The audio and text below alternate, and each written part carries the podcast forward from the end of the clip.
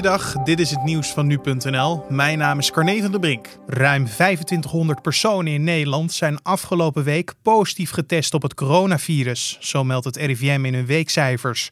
Dat zijn er ruim 1200 meer dan vorige week terwijl er wel minder is getest. In de afgelopen week zijn 44 nieuwe COVID-19-patiënten opgenomen in het ziekenhuis. Dat zijn er 21 meer dan de week ervoor. Ook zijn zes sterfgevallen als gevolg van het coronavirus gemeld en dat zijn er drie minder. Met name in Zuid-Holland, gevolgd door Noord-Holland en Noord-Brabant, is een toename in het aantal meldingen te zien, al dus het RIVM. Een kwart van de positief geteste personen is tussen de 20 en 29 jaar oud. Premier Mark Rutte en minister Hugo de Jonge van Volksgezondheid zullen donderdagavond weer een persconferentie geven. Daarin zullen ze een update geven over het stijgend aantal coronabesmettingen. Daarnaast kondigen ze zo nodig nog aanvullende regionale maatregelen af. Dat meldt een woordvoerder van het ministerie van Volksgezondheid, Welzijn en Sport. Het aantal coronabesmettingen in Nederland loopt al een aantal weken op. Eerder luidde het RIVM al de noodklok over de stijgende lijn.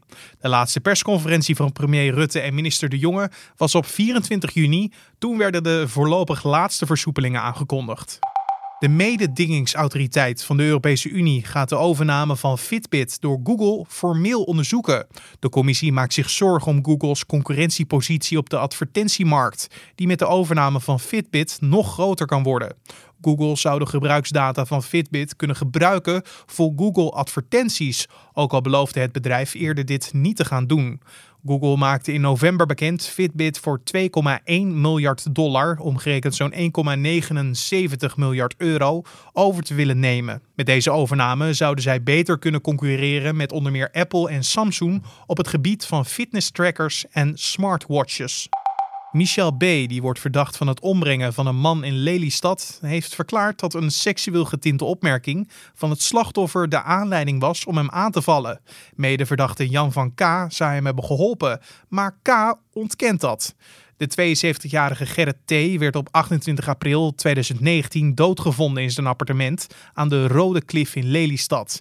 Hij bleek de week ervoor te zijn gedood. Het Openbaar Ministerie denkt dat geld het motief was. Beide verdachten ontkennen echter dat er een motief voor het ombrengen van T was. Hij hoefde van mij niet dood, al dus beide verdachten. De drie mannen kenden elkaar uit de TBS-kliniek in Almere. En tot zover de nieuwsupdate van nu.nl.